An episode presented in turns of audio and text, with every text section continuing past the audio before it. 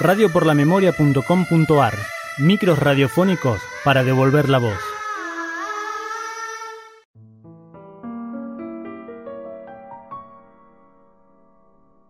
Con voz ronca, un metro ochenta de altura y delgado, ojos de largas pestañas, rubio y con el pelo enrulado.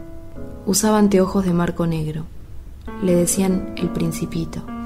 Bonito, atractivo, feliz. Así era Alejandro Martín Almeida. Nació el 17 de febrero de 1955 en Capital Federal. Pasó su infancia en el barrio de Flores junto a sus hermanos Jorge y Fabiana. Siempre tan alegre y sonriente. Con pinche de su hermano mayor y cuida de su hermana menor. Entre los tres, Alejandro era el mediador en los conflictos que surgían. Fue cadete en la agencia de noticias Telam. Demostrando su inteligencia y picardía, con su credencial de empleado pudo conocer a su ídolo musical, Joan Manuel Serrat, en el primer recital que el cantautor dio en Argentina. Alejandro le regaló una pulserita de cuero al español. Pulseritas que él mismo hacía y que vendía en Mar del Plata con un grupo de amigos. Alejo, como le decía su madre Tati, agarraba la guitarra en su nuevo departamento del barrio de Palermo. Tocaba algunos acordes, pero solo para seducir a alguna chica, aunque no era tan necesario dado su atractivo.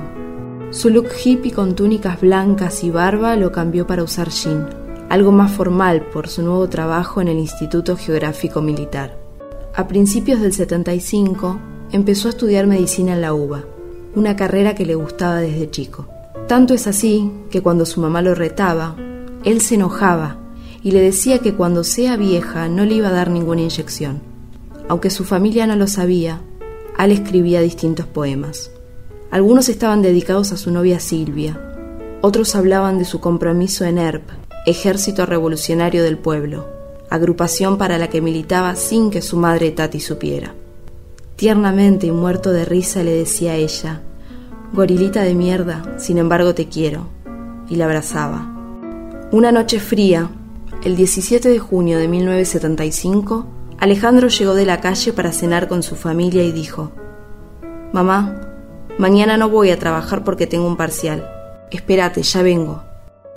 Fue lo último que se le escuchó decir y la última vez que su familia lo vio. Al otro día, después de no saber nada de Alejandro, su madre se puso a buscar una nota o alguna dirección y encontró la agenda de teléfono de su hijo, y en las últimas hojas 24 poesías algunas románticas, otras con contenido político, como la dedicada a la masacre de Trelew.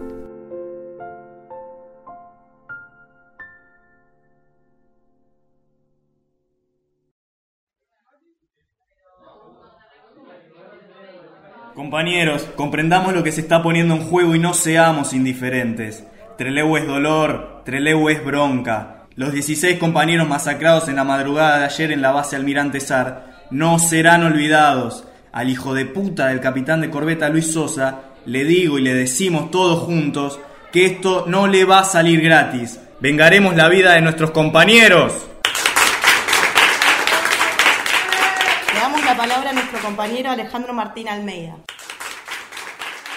Compañeros, Trelew no ha sido aplastado. Si no miren al pueblo cómo se está armando. Estos gritos no son de llantos, son gritos de guerra. Son ruidos de fusiles que están vengando. Estas bocas que gritan seguirán gritando. Estos fusiles que suenan seguirán sonando hasta que salpiquen el mundo de los sordos la sangre guerrera de los revolucionarios. Treleu, revolucionario, no ha sido aplastado. Treleu, compañero, no serás olvidado. Treleu, hasta la victoria siempre. ¡Hasta la victoria siempre! Realizado por Pablo Borrelli Ignacio Castro Fernández, Matías Cobos y Daniela Pormi. Primer año. Comisión B1. Producción y dirección de radio y televisión. Año 2012. Práctica integral de producción de Radio 1. Profesor Diego Zambelli. Instituto Sudamericano para la Enseñanza de la Comunicación, ISEC.